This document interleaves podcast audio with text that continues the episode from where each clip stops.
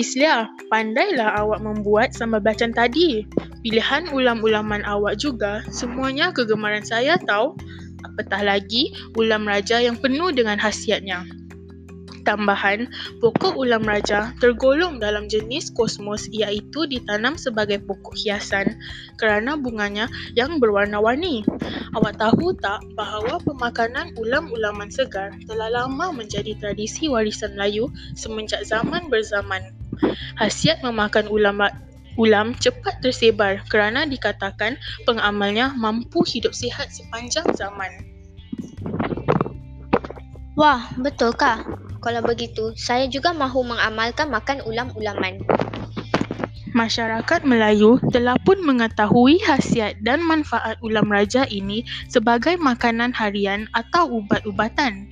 Lazimnya, ulam raja dihidangkan sebagai pembuka maupun penambah selera juga. Awak tahu tak, rasa ulam raja yang segar amat luar biasa. Ulam raja ini adalah satu pilihan utama untuk dimakan bersama nasi ataupun dicecah dengan sambal belacan seperti yang awak masakkan untuk saya tadi. Oh, saya tidak tahu bahawa awak suka makan ulam-ulaman ra- seperti ulam raja Nasha. Awak tahu tak bahawa ulam raja mempunyai banyak khasiat? Oh iya ke? Boleh tak awak terangkan lebih kepada saya tentang khasiat ulam raja? Mestilah boleh. Saya kan mahir dalam khasiat-khasiat makanan. Maklumlah saya ini kan pelajar subjek makanan dan nutrisi. Ulam raja mempunyai mineral dan vitamin utama iaitu kalsium, fosforus, zat besi, natrium dan kalium.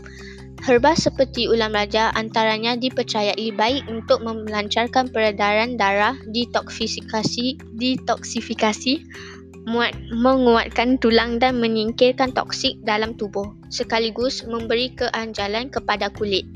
Wah, betulkah ulam raja ini dapat memberi keanjalan kepada kulit? Mestilah, nama ulam ni kan ulam raja, jadi ia akan membuat awak berserti seperti raja. Eh, eh awak ni. Saya bukan raja lah. Saya kan ratu di hati awak. Astaghfirullahalazim. Awak jangan merepek lah. Oleh itu, klorofil yang diekstrak daripada daun ulam raja mengandungi pelbagai jenis bahan kimia semula jadi dan dapat membantukan aktiviti bakteria pembawa penyakit seperti E. coli. Oh, barulah saya tahu tentang khasiat-khasiat ulam raja sekarang.